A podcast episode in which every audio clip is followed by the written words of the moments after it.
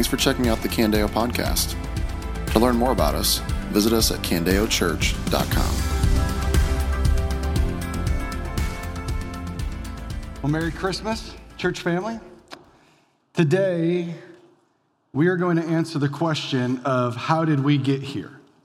And by that, I don't mean like, how did you get here this morning? Or even like, what were the sequence of events that led to like all of us living here in the Cedar Valley? I'm not asking that when I say like, how did we get here? I mean, specifically, like, how did we get to this place where like the world that we live in has moments of incredible beauty? majestic sunsets and the joy of children and the indescribable wonder of red velvet cake. Like, like you were wondering what I was going to say there about the indescribable wonder, right? But you've had it. Some of you know what I'm talking about. The rest of you, I don't know what's wrong with you. It's sin for you to not like red velvet cake. But like, how did we get here? Like, how did we get to a world that has these moments of incredible beauty, but yet, sadly, they just seem to be so fleeting, right? That like with every indescribable moment of, of beauty, it seems like as, as quickly as it, as it popped up, as it emerged, like watching your children play together and it's, it's peaceful. It's, it's like gone in a moment, and things like pain, conflict, death, darkness are everywhere and inevitable. How did we get here? If you've ever had to hold the hand of a loved one who took their final breaths of life and say goodbye, and then walked out of that hospital room and just whispered to yourself, I hate this. Or if you've ever watched like events unfold in front of you on the TV screen and sat there and just bewildered to like how did we get here? It's not supposed to be like this. If you've ever like tried to fight for just a normal life and navigate the realities of the day to day while just wave after wave of unexplainable but dark thoughts just hit the depths of your soul over and over and over again and you've wrestled with the question, what is wrong with me? Or if you've ever had to live through the awful pain of a broken relationship and sat there and like, why? Why does stuff like this happen? How did we, how do we get here? The answer is this, guys.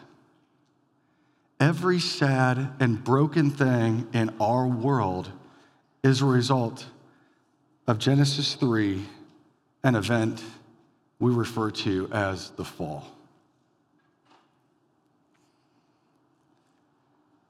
But it's odd, isn't it? Like for thousands of years, like this is all we know is like warring peoples and the war of like sin within ourselves and hostility and brokenness and tragedy and heartbreak. This is all we know. But it's odd that this is all we know, and yet somewhere deep within us has just been this seed that we can't shake, that we just walk around constantly going, it's not supposed to be like this. Isn't that odd? That like somehow like thousands of years of just seeing like this is the way it's always been. We, we, we can't just come to grips with it. There's just something within us. It's just odd, isn't it? And I do believe that there is a remnant of the garden paradise that just sits in there unshakably within each of us, recognizing it wasn't always like this. And I give you this hope. It's the hope of Christmas. Reminder mm-hmm. that it won't always be like this either. And so, as we've been moving through this Advent season and anticipating the arrival of our Savior King, what a lot of people like to do is they just want to jump into the cute baby in a manger scene and just be like, can we just talk about baby in the manger, Jesus? Can we just talk about that? I think what happens in that is we just rob Christmas of so much beauty. And so, what we're trying to do here is we're just trying to zoom out a little bit. What we've been wanting to do this Advent season is just zoom out and see a more full picture because I don't believe you can see the full beauty of Christmas without understanding the full context around Christmas. And so last week, Jake absolutely crushed it and started us with week one and just laying the foundation of, of our creation. And today we move into week two of the fall. And as we dive in, I just want to give you an encouragement because I don't want you to miss. There's Christmas in this dark chapter. You can't miss it. But, church, the trailhead that leads to a baby in a manger, it's here in Genesis 3. So if you have a Bible, I want you to open to page one. Maybe you never heard that one before. First page. Just open it up, flip the cover over. I want to review Genesis 1 and 2 real quick, just as a way of review to kind of set the stage for Genesis 3. Because in Genesis 1 and 2, what we see is that God takes from nothing and by the power of his word creates everything. Can you do that? No. God can. But he creates everything. And with each progressive step of creation, he declares over it's good. This is good. This is very good. In fact, he says that on the final day of creation when he creates a man and a woman. He looks at it and says, It's very good. And he takes Adam and Eve and he places them as his ambassadors over all of creation and says, Your job is to rule and care for everything here. For Adam and Eve, Genesis 1 and 2, it's paradise gained.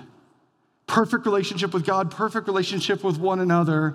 And they know that they have been fearfully and wonderfully made. They've been given incredible design and dignity and value. And they even have clear direction on what it looks like just to flourish in life with God. And I want to draw your attention to just the last verse of chapter 2. If you got a pen, I would encourage you to circle this that both the man and his wife were naked, yet felt no shame. There's such peace in that statement, such freedom, such innocence. And it's noteworthy to circle that verse because just move down seven verses, chapter 3, verse 7, and just hold Verse 25, in contrast with this, that the eyes of both of them were open and they knew they were naked, so they sewed fig leaves together and made coverings for themselves.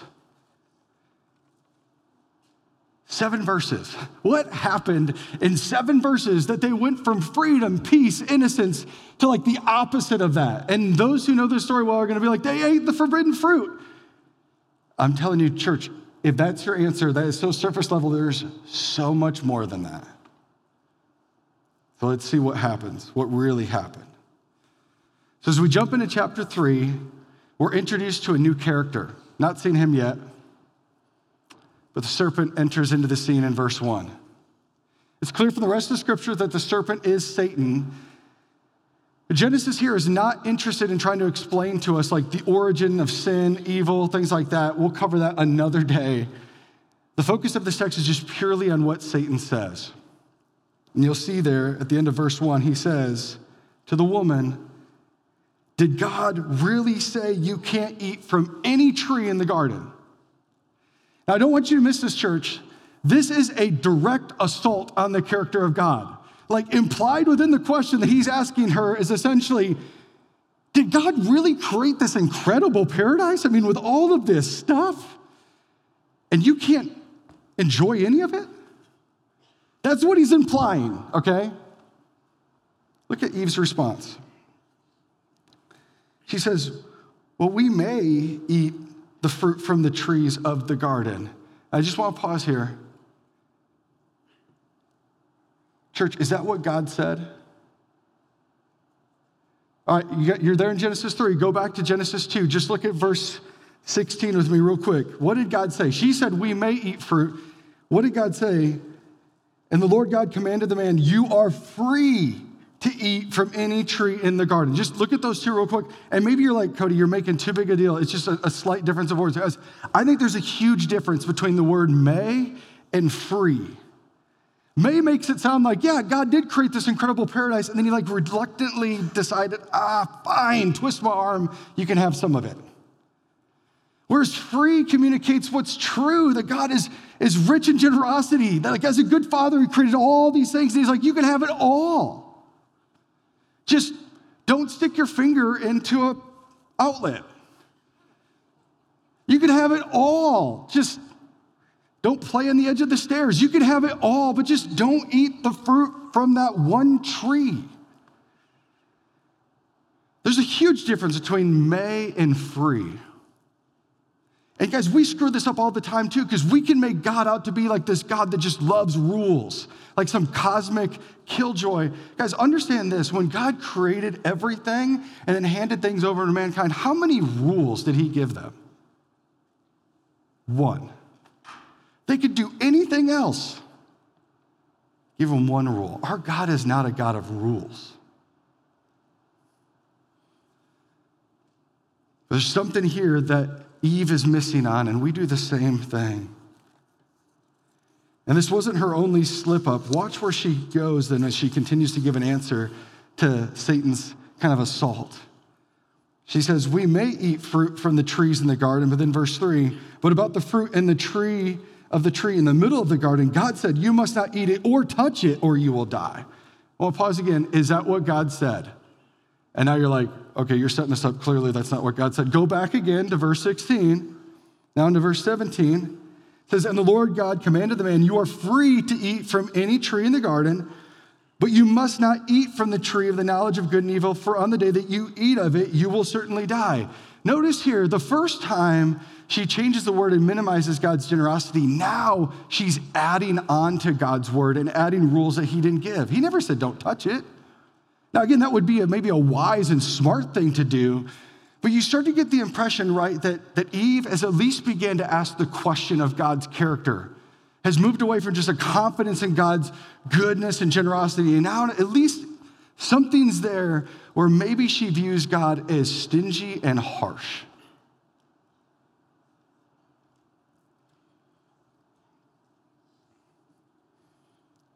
Because the battle of sin did not begin with the eating of an apple or forbidden fruit or whatever. It was won and lost, and it started here. This is it. This is what Pastor and author and theologian A.W. Tozer meant when he penned these words that there is scarcely an error in doctrine or a failure in applying Christian ethics which cannot be finally traced to imperfect and ignoble thoughts about God. That's where it started for her, starting to think thoughts about God that weren't true. So now, Eve, having left the door open, Satan seizes this opportunity. He enters right in and he moves from a direct like assault on God's character to now a direct and outright lie. He says this, no. Verse 4 and 5, you won't die. And he continues on. In fact, God knows that when you eat it, your eyes will be opened and you will be like God, knowing good and evil. Now, church, I want to zoom out here and just watch the progression of things that have moved because I think it's good for us to understand how Satan works because this is the same tried and true pathway towards sin that he uses in every one of our lives. It always starts here. It starts here with this spot. Did God really say? That's always where this journey towards sin starts. That you just, in the end, you don't know the Word of God or you don't know it well enough. You can contrast this with when Jesus was tempted by the serpent in the desert, remember when Satan showed up there? Jesus was able to combat with scripture. But it always starts here. Did God really say that we couldn't do that? Did God really say that that was wrong? And then it moves to some questions about God's character and his goodness that, that, take the form of another set of questions. It moves from, did God really say, to now these like statements back to yourself, like, I, I deserve better than this, or I don't deserve this. Or somewhere in there's like, God is holding out for me. God is withholding something good for me, and he's holding it back and not letting me have it. So it moves from did God really say into that, and then it moves into this classic lie. This is step three then it begins to move to this classic lie. No, sin won't kill you. Because one of the biggest lies we can buy into is that sin doesn't have consequences. They're like, whatever we do doesn't have consequences. And the way that we reason is like, well, well, they're doing it. and they're fine. They're not dead. God didn't strike them with lightning. Come on, we'll be okay. We forget that sin always has consequences. And then the last step, which is really weird, it's an odd twist, is all of a sudden we begin to look at this thing that was sin, that is rejection of God, that's a turning from his design, and we actually begin to look at it and say, in fact, it might be good for me. And society begins to look at it and say, actually, that's good for you to embrace that identity, to embrace that way of life. It makes you like God. Don't you feel like a God of your life? Isn't it interesting? Satan's tactics haven't changed, guys.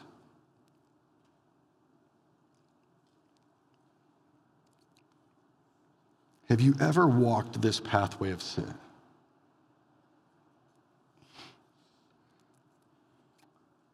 And understand this, guys. Sin is never as small as just like a simple bite of a forbidden fruit or a, a, little white lie or just a bad night with your girlfriend. Like, sin's never that small. What sin is, always is, is an absolute rejection of who God is. It's a, it's a declaration, in a bad sense, it is a declaration of independence. That I see the way that you want me to live my life and I don't want it. The way that you say I can flourish, I can find happiness, the way that I can find joy, I reject that and I'm to strike out on my own because I know better and I love myself more than you love me and I'm going to find it on my own. That's what sin is. Every sin is. It is an absolute rejection of our created identity, our design, and the direction that God gave us for our lives. It is a stiff arm to who He is. We cannot minimize sin. Ever. So Adam and Eve decide to strike out on their own to find life flourishing and happiness. Church, did they find it? Have you found it? No. And what takes place in the verses that follow is that Eve eats.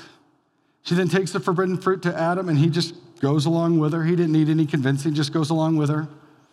And immediately their eyes are open. They try to cover themselves up, try to conceal their sin. They begin to hear God somewhere off in the distance going, Oh, let's get our stuff together here. And what takes place is then a reluctant confession. Well, it's their fault, but yeah, I ate. It's his fault, but I ate. Her fault as I ate. And then we see in verses 14 through 19 the fallout. See the fall and then the fallout. God curses the serpent. And then his words to Adam and Eve aren't so much like commands to be, to be obeyed, they're like declarations of how things are going to be from now on. That because sin has entered the world, and it's interesting that their sin was ultimately against God, but yet it brought brokenness between the two of them, even though they were like in it together. But now he's saying, guys, just, just so you know, now that sin has entered in the world, this is the way things are going to be. There's going to be this ongoing conflict between good and evil at war in the world around you and at war within yourself. That from now on, even just the act of trying to bring life into this world is going to be incredibly painful. And from now on, there's going to be a lot of suffering and toiling that takes place just to scratch out a living and just survive in this world. And from now on, there will be death. And all of these things will serve as just perpetual reminders of sin and the reality that sin reigns in our world. Church, there's the answer to the question how did we get here? It was sin. Sin on the part of Adam and Eve, and when they sinned, we all fell. And every single one of us, if we had been put in that garden, would have done the same thing. And that sin that lives in them lives in us. Now, I want to pivot here, church, because that's the way that Genesis 3 is often taught, is focusing on the failure of mankind. But in my study here and in just interacting with our elders, guys, the thing that's so beautiful about Genesis 3 is actually, I think this passage says way more about who God is than it does about who we are and I don't want us to miss it this morning, okay? You remember a few weeks ago, we closed out our John series, walking through the Gospel of John, and I said that John 21 answers the question how does God address failure? Remember that? Guys, Genesis 3 is another example. How does God address failure?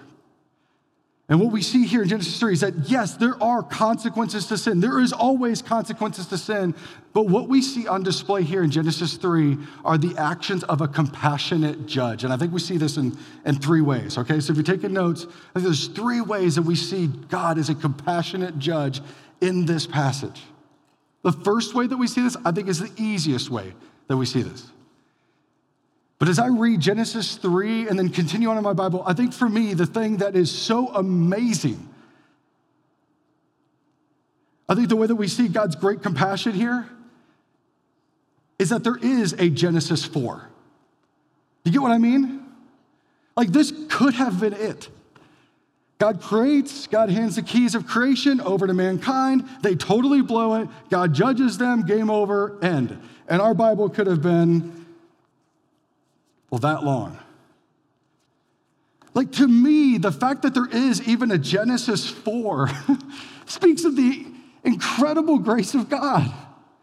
And what we see at the end of Genesis 3, this is unbelievable, is that God takes Adam and Eve. It is an act of sheer grace that he kicks them out of the garden and then keeps them from going to the tree of life. A total act of grace because he doesn't want them to live in this state forever. He kicks them out of the garden. And then Genesis 4, he left with them. Do you see that? The fact that he's even there in Genesis 4 is incredible and a display of the heart of God as a compassionate judge. I it's the easiest way that we see God's great grace and compassion here. Here's the second way that we see God's great grace and compassion here in Genesis 3. It's in verse 21. I'll read it says, The Lord God made clothing from skins for the man and his wife, and he clothed them. Church, can I just ask, how did God make skins for them? Like, how did he get skins to cover their nakedness? One of the resources I read this past week uh, was by uh, Allen P. Ross, and he wrote this about verse 21. I thought this was super helpful. I just, instead of just ripping it off and claiming these as my own words, I'm like, I'll just give him credit because I thought he wrote these words and said this really well. He says, It is also to be remarked that the clothing which God provided was in itself different from what the man had thought of. Adam took leaves from an inanimate, unfeeling tree. God deprived an animal of life that the shame of his creature might be relieved. That was the last thing Adam would have thought of doing. To us, life is cheap and death familiar. But Adam recognized death as a punishment of sin Death was to early man a sign of God's anger, and he had to learn that sin could be uh, that sin could be covered not by a bunch of leaves snatched from a bush as he passed by and that would grow again in the next year, but only by pain and by blood.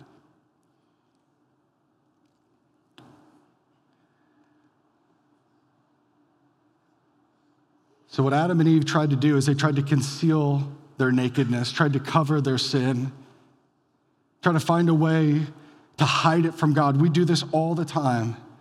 And what they had to let happen was they had to let God uncover their nakedness, revealing their shame, and then not rely on their own selves trying to cover themselves with insufficient coverings, but actually let God provide something more sufficient. God, in His grace, peels off their insufficient coverings and gives them something more sufficient. And what we see here is the first animal sacrifice of Scripture, a reminder of our sin, that sin equals death. And all of this is a foretaste of what we see played out in the rest of Scriptures. It's an act of indescribable grace. And the third way, and I think the most beautiful way that we see the grace and compassion of God in Genesis 3, is right there in verse 15 with the promise of Christ. Verse 15 of Genesis 3 says this and God is saying to the serpent here, I will put hostility between you and the woman, and between your offspring and her offspring. He will strike your head, and you will strike his heel. Part of the declaration of this verse here is that, yes, from now on, there will be perpetual struggle between good and evil, a war that exists outside of us and inside of us, but this beautiful promise that that war of good and evil will not go on forever, but eventually it will end and goodness will win.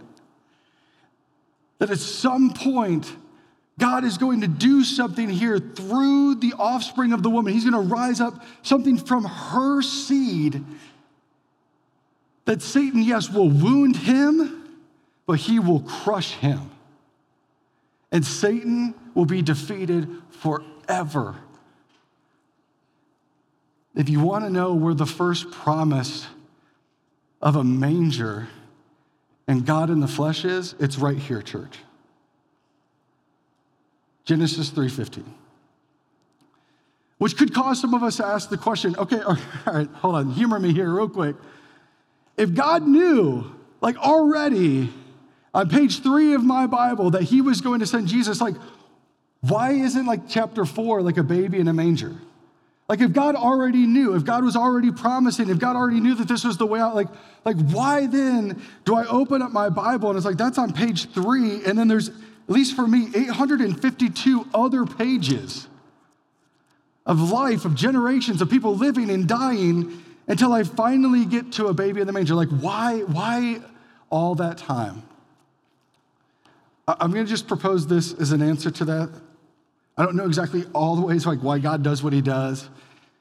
But here's my, my thought, and here's what I've encouraged people over the years as they pick up the Old Testament and go, What's the point? What's the point of the Old Testament? I said this The point of the Old Testament is to give us a historical count of all the things that don't work. It helps us understand that the skins of animals are not sufficient to res- like fully restore a sinful people to a good God. Skins of animals, they don't do it. That you could then wipe out the entire planet and start over with a new family, but that wasn't going to do it. That you could give all of God's people a list of commands a mile long and say, do these things. And that wasn't going to be sufficient to make a sinful people good with God.